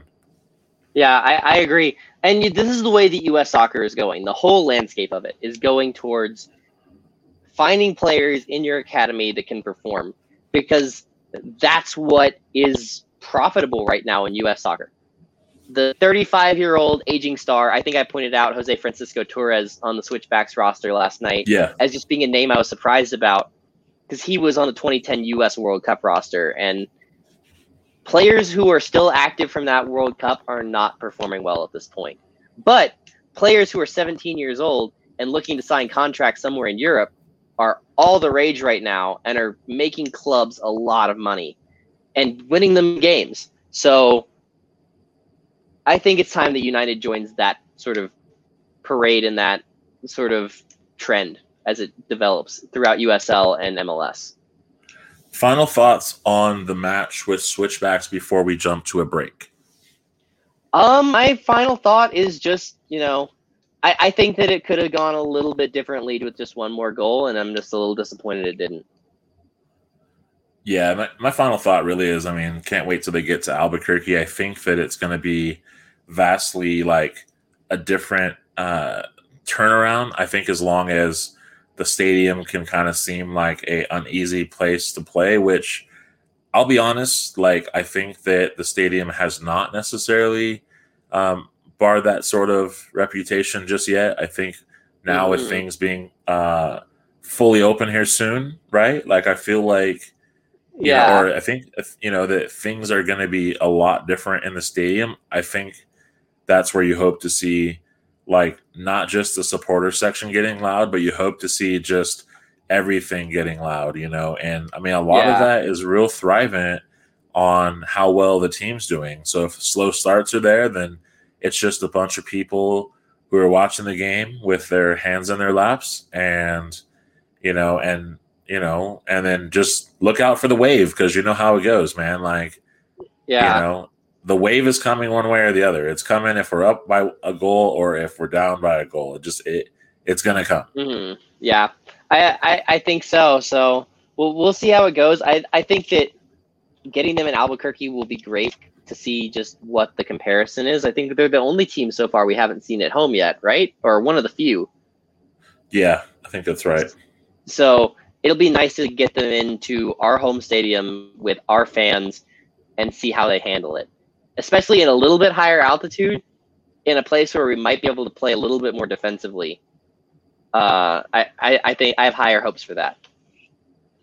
Right on, and we'll we're gonna jump to a break right now. Um, the music you're gonna hear during the break is by an artist, Cousin Feo. Check him out, cousinfeo.com, and we'll be right back in just a moment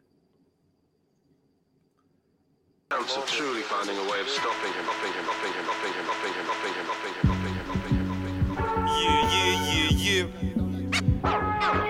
Cousin Feo, he on A little cab for that ass.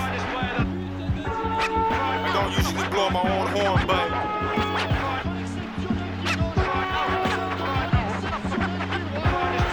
Yeah, touched the pack and I started having flashbacks. Yeah, been a cycle just like the gas mask. Craft tracks like a madman. Keep the honeys happy with the handbags and stack money like sandbags. I'm good with the numbers, but hated math class. Now, I'm only here to get the last laugh. Leave the past in the past because I'm past that, past that. Take a hit and take a trip to Baghdad. TSA thought I must have been an Afghan till I hit him with the Spanish laughing in my damn tan. I'm in the lab, pen and pad, while they bad grams. Now watch me roll the dice and double off a bad hand while my pants sag. A man's man, no hashtags. Yeah, I keep it grimy for my rap fans. Smooth as two Ozzy, too timely for the damn man. Plus my dude grimy red dot you like Japan's flag.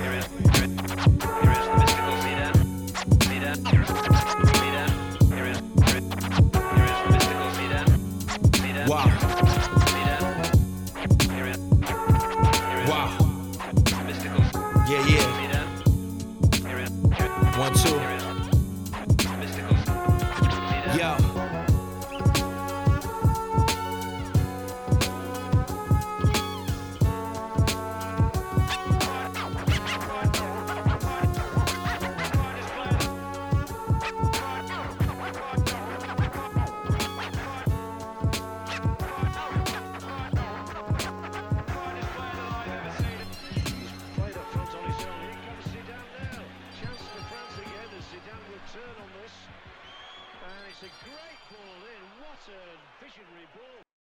And we're back. Well, Thomas, getting into uh, the next part of this pod, uh, let's kind of break into a little bit. I, I wanted to kind of talk about uh, United's like overall run of form over the last three matches. I mean, we, we like I said, we got a gist of it here in this, but then also Mhm. really talking just real briefly about the the previous match with Austin as well as the San Antonio match. I mean, overall, how do you think United is looking right now? I mean, considering, like I said, the next two matches coming up, and then let's get into a preview with uh, Real Monarchs. Let's do it. Yeah, so over the last three matches, we've seen United with one win, one draw, and one loss. And I'd say that probably the run of form is not as good as we'd hope, but it's not horrible either. It's sort of a mixed bag. So I hope to see that improve over the next few matches. But, you know, there's a lot to talk about and a lot to get into with how United has played and how they've fared against teams that they're seeing for the second time now. Right on. And so, so jumping a little bit in, um, so obviously one of the teams we're playing is Real Monarchs, um, and you know one of the things like I want to I would touch on is like um, you know we talked a little bit about it. So in their first match with the Monarchs, like chance creation was high, right? Uh, Mhm. you know, and I know you posed the question like, how are we doing with chance creation? And I, I guess I posed this question going into Real Monarchs. You know, we had a lot of opportunity. I mean, do we see Cello um, being a, a key piece in that match, um, just specifically because of how well um, he was successful in placing balls the first time?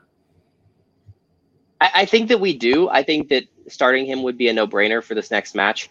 I my big concern is how how fast they can get off the jump in this in this instance of this match. Because last time, you know, if they left it till late and they were kind of lucky to get that goal from Cello, I would like to see them get off the jump and score a little bit faster in order to just sort of open the game up. Because Monarchs is a team that's gonna, you know, they're frustrating to play against. So let's let's try and get on the board early. And I think Cello's a very important piece to that. What do you think that United's got to do to not play down? One of the things we talk about a lot on this podcast is like United plays like a very competitive game, and typically, you know, they play up really well, and then they'll play against a team like the Monarchs, who obviously are lacking success, you know, in the win column, if you will. And it is like we play down to the level. It's like nothing is really going for them, and I mean you know, I mean, we, we kind of saw in this match. Like this one was polar, and you know, so coming into this Monarchs team, they're one five and three. They're in last place, you know, and really their only win was against Sacramento Republic. You know, a pretty decent team uh, in the Mhm. Pacific Division. Um, you know what? What what would be your concerns, if anything, against the Monarchs team? And you know, uh, to start with, My my main concern with United against these sort of worst teams is their pace of play. I, I tend to get frustrated watching them play slow and play methodical and just allow whoever they're playing to dictate the tempo. And a lot of these teams who are you know have less talented squads than United want to play a slow game. They want to try for a draw. They want to play defensive. And United sort of seems to be lulled into that trap almost of just playing very slow and methodical and not having a lot of runners, not forcing the issue. And I think that that's a mistake. And I think that trying to keep it higher tempo and run at the defense is a little bit is going to lead to more success. Okay, and then um, and then also like let's let's also revisit like something that's been a theme on this pod is like striker pairing. I mean, you know, obviously we could say we want to see Brown and and Moreno again, and and more likely that might be the pairing. But like, I mean, against that particular Monarchs team, like, is there any other pairing you want to see, like, or or what do you expect to see? Do you think that Detroit does like the old Sandoval Moreno trick, or I would like to see the Sandoval Moreno trick. I think that that's the best pairing they have. I know I I have not liked on the super sub role. I've not sort of seen a lot of production there. So let's get him in and try and get him involved early. I I don't know if he's got the legs to go the full 90 at this point in his career, but Right. I think he's still got a lot to add. And so I, I think it makes more sense to use him earlier rather than later. So we'll we'll see what Troy decides to do, but Sandoval Moreno offers two strikers who play the game very differently and can maybe add some variations that are harder for Monarchs to deal with. Yeah, and then uh, one of the things I thought would would be an option, but really has never been an option. I think with this team is just like, you know, it's just never been an option to have more than than the 22, 23 players we have on the roster. You know, like some teams are really good about hitting that transfer window and being like, hey, what else is out there? You know what I mean? And and hopefully Mhm. either you know picking up someone or or getting some loans and you know and and we don't necessarily have that as a resource. So it's like, you know, hmm being being where we're at in the season, I mean, we're not halfway through. Obviously, we're we're a little bit past a quarter, but it's like, you know, I mean, I'm just I'm hoping that we've got like some. I hope that that there are some like chief options here. Um, hmm you know, or that some other players get involved. Like, you know, like Bruce, like, is still that sort of player that comes in and he plays like that last power 20 minutes of the match, like literally, you know, and sometimes he can kind of, you know, cause like some things to happen. I mean, we saw him the first time against the switchbacks, like he came in, he was a little bit of a force and he was rewarded with that amazing, like, you know, like upper 90 goal that, that we're, we're all still raving about. But, hmm um, but I just feel like we we got to get more like out of that midfield. Like, I mean, it's it's it's it's somewhat disappointing to think that you know the players that we have on this roster, like sometimes I'm left with is this is it. This, this, is- this is what we got. You know what I mean? Like like this division as is as prolific as the teams make it. You know what I mean? And you know, I don't want to I don't want to think that this is the pinnacle. This is like the the zenith of like what we can produce. But like right now, it's looking like that, and I'm just like I said, like if, if it's not academy, and if it's not like players like Alex Touche coming in, I mean, you know, I just don't know if we can really expect like some, you know, three goal banger. You know, Here's here's a thought. This is completely out of left field, but I think Tucker Hume is completely unattached to a USL club right now, and he's a name that some of you might not remember if you haven't followed USL for a long time. But he's played for years at different teams. He's only like 29. He's huge and a great option for a target striker if you're playing the cross and pray strategy. I imagine he wouldn't be very expensive and would maybe add something to the roster for pretty cheap. I, I don't know. A player like that kind of appeals to me as a you know big target man who does nothing but win headers. I, I don't know. Yeah, yeah. I mean, I'm with you. Like, I, I think that we need to explore going to the market. I mean, hmm you know, we we're not a very flashy team. Like we know that. Like Mhm. it's it's it's through the middle. Um, Yeah. you know, look, look looking at it like objectively, you know what I mean, like non-biased. It's like, okay, well, it's we're that sort of team that is like through the middle, and you know, we're able to like you know get some key wins, you know, or hope that other teams kind of slow down. Um, Mhm. But again, we're we're going against a real Monarchs team that is one three and one in the last five. Like they have Mhm. a, you know, they they drew their last match, and it's like, okay, so that's what we got. You know, like they're not Mhm. necessarily on any sort of a run right right now. Um, Mhm. you know, as it as it may. Uh, they're playing San Antonio right now, and they're actually up one 0 to San Antonio. Oh, hey. I mean, if, if they find form, I, I, I think it'll be a much harder match. But maybe them a little bit less desperate for the three points. So I, it could play in our favor that they're finally breaking out of that slump they've been in. Right, yeah, that's true. Well, Douglas Martinez, I think, gets the goal uh, in the 39th minute, um, and you, they were already subs, or they were sub. They subbed, or San Antonio uh, subbed in or subbed out Schuberg for Varela in the 45th, and they had another sub in the 57th minute too. So there, there's already some movement going on there. That game's being played at Zions Bank Stadium as we're as we're Mhm. podcasting right now, currently in the 66th minute. So, uh, you know, Monarchs playing a pretty difficult San Antonio team, and you know, so far looking good against them. If they can if they can hold out that store that score line.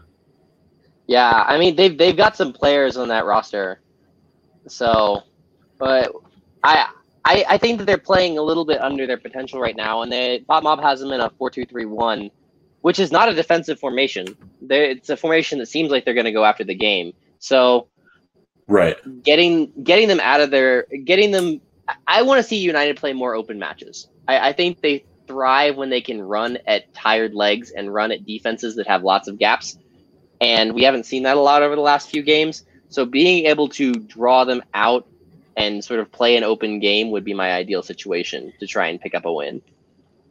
Yeah, and I'm just kind of reviewing like some of their like their goals. It's let's see. Monarchs have scored three looks like three five so five goals six seven and now this is eight so that seemed like they're averaging probably about one goal a game. I mean, that's kind of the Mhm. story of most most of the teams, right? But you know, Yeah. I mean, that's what that's what they're looking at. I mean, the first time they played San Antonio, like it was a two-two draw, right? So, I mean, Yeah. they're I mean- obviously figuring out. Yeah, they're, they're slowly going to figure it out. We, we see these academy teams struggle at times because their priorities are not necessarily the same as the rest of USL. They're trying to develop players for their first team. So Right. at times they're going to struggle because they're experimenting with something. Or, you know, a player gets hurt on the MLS team and they have to call up a player to replace them. So I it's it's always you never know what you're going to get out of the academy teams whether they're going to show up, whether they're going to throw out a completely wild roster because RSL needed extra players for their bench. So Right. it, it's a bit of an unknown, but they they have the players. They're I mean, if they're scoring about one goal a game, you can expect them to put up a fight. So United's only been Yeah. scoring about one goal a game. I looked at their stats last night. They've only put in nine goals, or very very few more than that. They're they're putting in about nine ten goals total this year, and Right. no one scored more than two. So Right. I, I see that as a pretty big problem for United going forward. They don't have the guy, and we're scoring about the same rate as Monarchs, so that has to improve. Yeah, and we we might do some things a little bit better than than Monarchs. I mean, looking kind of like at some team stats for them, just kind of jumping into some of that now, being on the USL site. Like, I mean, tackles they're about sixty six percent, but I feel like that's about most teams. But like duels and aerial duels, they're like in the in the sort of mid ranging like forty percent as far as success. That might be because of their personnel if you think about it because they have a very young Mhm. team they have a lot of like young players and i feel like we probably do have some height advantage on that team, um, just Mhm. with Ilic, Sandoval, you know, being there, Brown, you know, being a player, and then of course, you know, your back line. We have some height, and that was something that we definitely struggled with probably through the first couple of seasons as a team.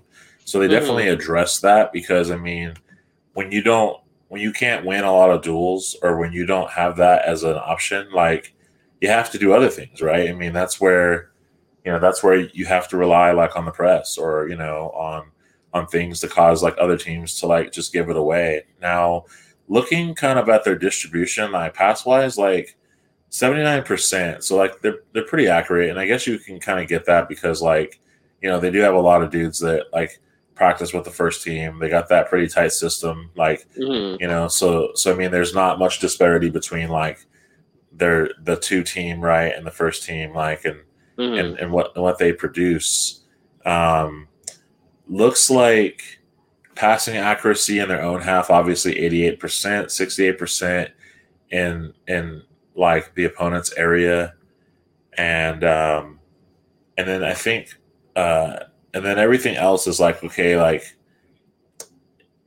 total shots excluding blocked 67 shots on target 29 goals scored 7 right? So um you know that's that's kind of like some of the, the full numbers on this team um How, how, how do you feel about saying that they're a team that's in a state of transition?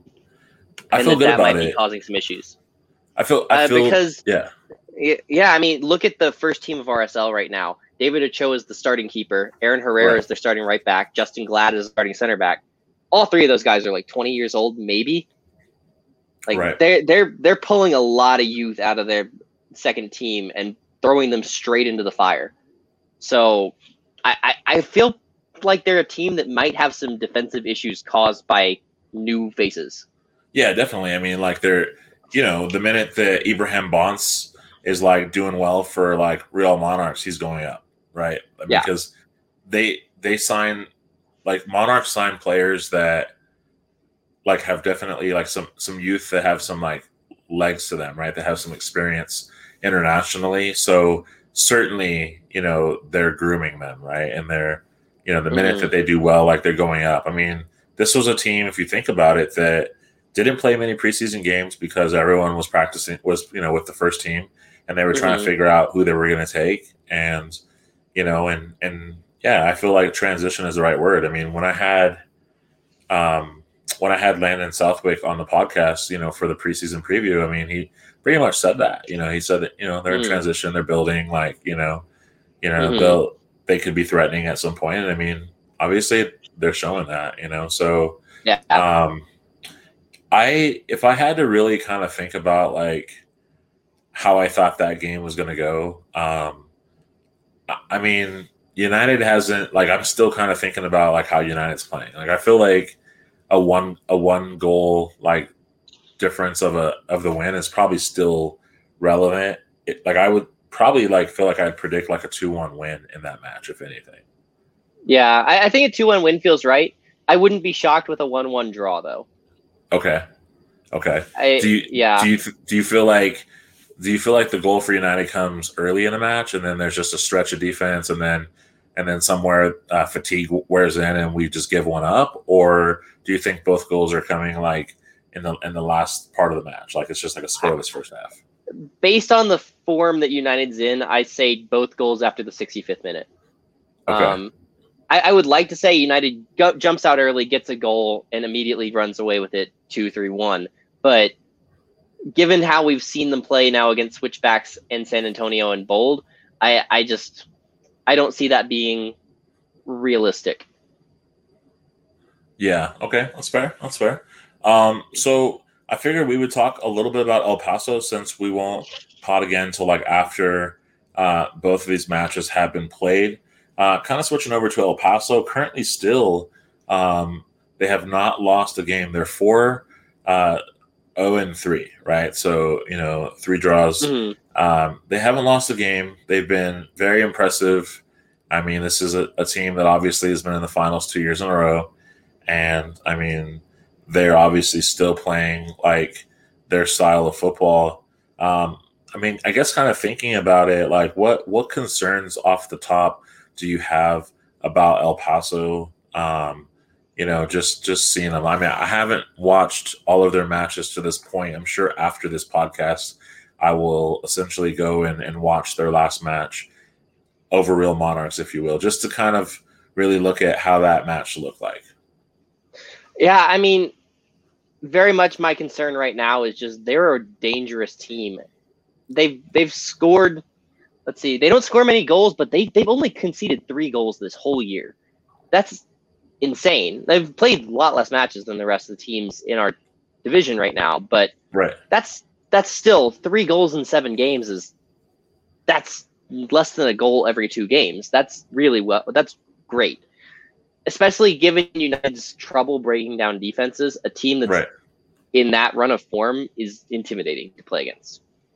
Yeah, I mean, like, and you know, we saw the first time. I mean, you know, we almost had a clean sheet, and then we conceded one, like literally, like in the final seconds. And El Paso's that sort of team that if they're down one 0 like you know, like you know that there's they have that sort of they have their own version of like a Michael Jordan, right? Like a clutch player, or I guess you could even say like a Devin Booker. As I'm as I as I'm looking at the the Clippers game now, and my team is down by three points. Um, damn it. Anyway, so like, I mean, like clutch, right? Clutch is what I'm saying. Like El Paso being down ever in a match, like, like they're very clutch, and you know, I mean, we know that that's concerning. But I mean, how can how can United get like the front foot on them?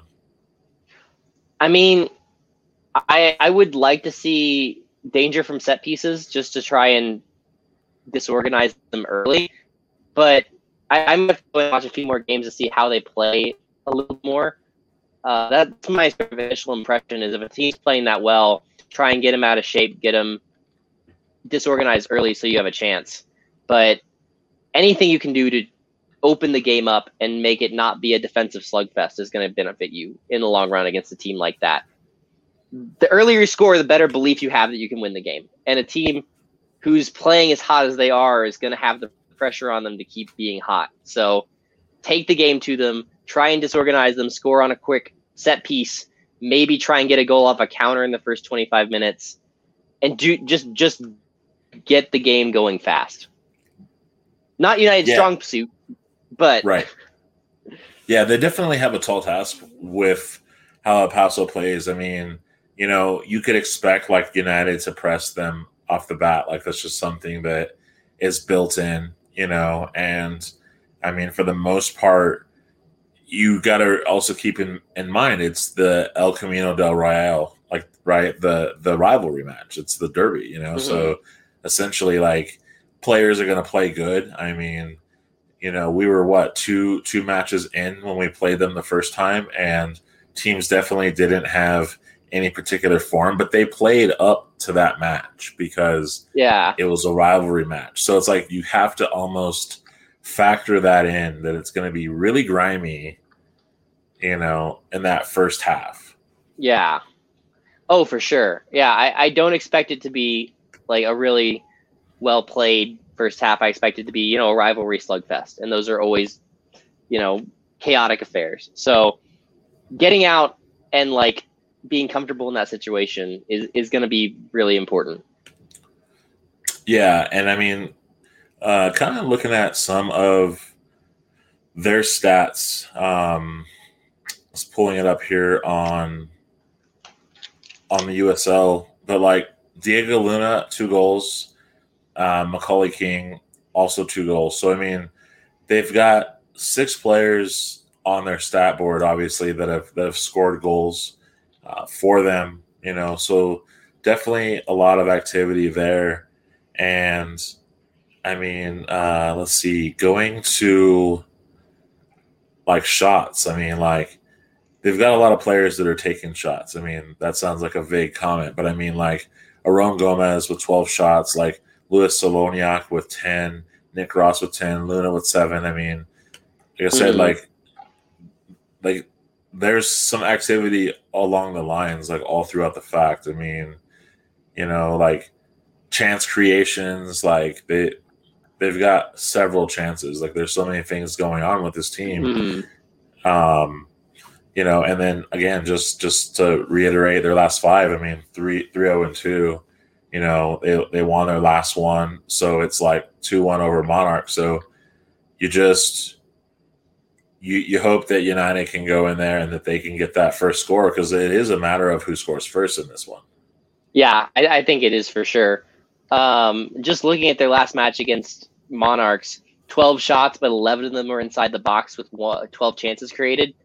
They're dangerous. Like they're they're gonna play. They're gonna try and get into the box and get their uh, looks, and so getting out early and forcing them to chase the game is gonna play in United's favor. Right. Yeah. Um so I guess now just kind of chopping it up a little bit. Uh, you know, obviously that's going to be the third final match. You know, you hope that everything goes well with the Monarchs match so that they can play uh, El Paso because it really, it's really just going to be like a very slim stretch of time Mhm. between that match. So if things are just terribly wrong Wednesday, I mean, you know, Saturday, you know, you hope that again that they can just recover and turn it around. Uh, what what would kind of be your prediction for the El Paso match? Um, do you think it's going to be like? Do you think we could pull a result against them? Do you think that it's like, you know, are you feeling like there's a, a tie or a win there? Do you think that it's potential like L and that's just the way it is because of the form we're at? I mean, you know, uh, a- I the I, I non think the non homer prediction. I, I I think that something's got to give at some point for El Paso. So, and, and it's coming. Their first loss is coming sooner rather than later. I don't think it's unrealistic for a United team who's played a bunch of matches in a row at altitude to be able to drop down to a lower altitude in El Paso and really take the game to them. I don't know if that's enough to get the win, but I think this is enough to make them sweat. So, Yeah. Well, and El Paso will be rested for 12 days. So, I mean, does that long period of time like cause them to be a little shaky, or does that rest period like give them like the upper edge? I mean, you, you kind of wonder. Yeah, you got. There's two ways it can play out. I mean, either El Paso is going to be rested and just look great after so much time off, or, and on that same note, you know, a United team that's been on the road for a while, who's played a lot of matches back to back, is going to start to tire at some point, and that's going to play a factor. But at the same time, a United team who's playing a match every single every three days for two weeks now, coming into a team who has not played a competitive match in a few weeks is going to have better match fitness. We hope. And so that can actually work in their favor. I don't know who's going to benefit. I don't know, you know, that's why they play the game, but I could see United's long stretch of games being a benefit to them in this situation. Uh, do you think do you think that Tinari Tinari's antics are in this match? We know that Yuma is really good about his own version of shithousery. Um, and I know that like Rivas and, and Yuma have definitely had a little little go at it, but who do you think is going to be like? Who do you think is going to have or throw the most attention out there? Like, where is the shithousery coming for from from each squad? I, I think, you know, I, I think that Tinari is a good shout. I think that the way he's played the last few matches is perfect for a rivalry match. Rivas getting into it. I, I would like to see Moreno get involved a little bit more. Some dives in and around the box, some pressuring of the referee to maybe give you a decision that goes your way. Um, that would be sort of my top three as the players just watch. Especially Amando Moreno at some point's got to show that he can do the shithousing thing if he wants to play for El Salvador. Right, right. That's that's all they do. Yeah, yeah, yeah. That's So, that's a uh, good. Let let's see that happen. I, I don't know if it comes. I, a player like Diego Luna, who's as dangerous he as he is, is got to be pretty good shithouser. So, and he's young, probably still learning it a little bit. So maybe not the best shithouser on their roster, but I could see him, you know, going down easily and looking to create dangerous or create difficult decisions for the referee. So All right, I- so let me get yeah. so, so let me get your final. Let me get your, your prediction on this match then. I'm actually gonna go two one United on a 93rd minute winner. Ooh, okay, okay, okay. I like that. I like that. Um, man, I feel like we're gonna spoil it for them. Um, I feel I like too. that. I feel like that because I mean, every time you're touting that you're still unbeaten, and then you have this match coming up. I mean, look, they're they're arrested for 12, 12 days. Like, I feel like United comes in, they're still feeling good, and they're like, let's just go ahead and steal this. I think they do. I mean, I think I think that it's a it's a two 0 I'm gonna say two 0 and that's Ooh. obviously very very um what what's the word lofty because you know we know that when we're up a goal on them like they creep around you know so but i feel good with the Mm. 2 0 you know i think that suggs has something to do with the goal i'm not sure that he's that i'm tapping him to get his third one in a, in a row but i think that he has something to do with one of those goals and i think that, Mhm. that that's going to be a difference maker um so final thoughts any final thoughts you got you know about everything we've talked on this pod um, or even anything that you could foresee coming up in the near future I my final thought is just you know, we've we've seen some mixed play from United. Hopefully, we see improvements against Monarchs, and we take that into a really important match against El Paso and take the game to them. So we'll see if that plays out. right on yeah my final thought really man is just going to be like you know hopefully they you know they they get a little rest like they address some things you know in this upcoming couple of days of training and you know that they just got to hunker in i mean they said it you know in the presser they said hey if anyone knows three straight matches on the road it's us and it's like okay yes you do know that um so far you know we've got one l out of out of three so now we, we need to know need to know that like we need we need to get these other six points at this point Yeah, yeah. I mean, more than th- four points out of three games is going to be important. Yeah, ex- exactly, exactly. Um, well, let's see here. Last bit of business, Thomas. If folks, where can folks find you on the internet if they want to obviously see more about what you're talking about, soccer wise, or anything else, even? Yeah, so check me out at Soccer Nerd 73 the underscores between the different words there on Twitter. That's sort of my soccer account where I talk all things US soccer and New Mexico United soccer. If you want to catch out my other, I talk US soccer as well on another podcast. Um, Yanksco Talking is my US men's national team focused podcast. Uh, that's been sort of a new development for me. I've enjoyed doing that as well. So check me out yeah. there. Tend to do a lot of soccer. Right on, right on. You can find me at by Chris Walker on Twitter. Um, you know, where you can get you know any of my musings there, uh, as well as Instagram too. If you just like are kind of interested in maybe like food or different things like that, or uh, little little chotskis or chotskis. No, no, that's not right. That's not right. Chot tchotchkes, like little pop toys or little things that I like to collect and that kind of stuff. So if you're into that, if you want to check that out, you want you're kind of you know you're past the X's and O's at this point, then check that out. Um, check out seek and strike seekandstrikecollective.com. It's where we have our writings. It's where you can find uh, Thomas' article, uh, Red or Green. It's where you can find uh, me and Josh Kaskinen's article, the, the Daisy Cutter. You can find uh, Sombrero Man's uh, match previews under the sombrero. So check it out there, seekandstrikecollective.com. Obviously, you've been listening to another episode of We Are Seek and Strike podcast for Thomas and myself, Chris Walker. We're out of here. Uh, go United two matches in a row. We'll see you back uh, after the El Paso match. Let's hope that it goes the way we are thinking. We'll see you. Talk to you later, guys. You've been listening to We Are Seek and Strike podcast, brought to you by the Beautiful Game Network. Find more USL related podcasts and written content at bgn.fm. To never miss new content, consider subscribing wherever you get your podcast. If you're listening on Apple Podcasts, please rate and review the episode. You can find us on Facebook, Instagram, Twitter, and YouTube at Seek and Strike Collective. Lastly, we'd like to thank our sponsors, Roughneck Scarves and Icarus FC. Roughneck Scarves, the official scarf supplier to MLS, USL, and US Soccer. Get custom scarves for your group or team at roughneckscarves.com. Tired of the same old uniforms and cookie cutter templates from Nike and Adidas? Looking for a unique, completely custom kit for your youth club, Sunday league squad, adult, or even pro team?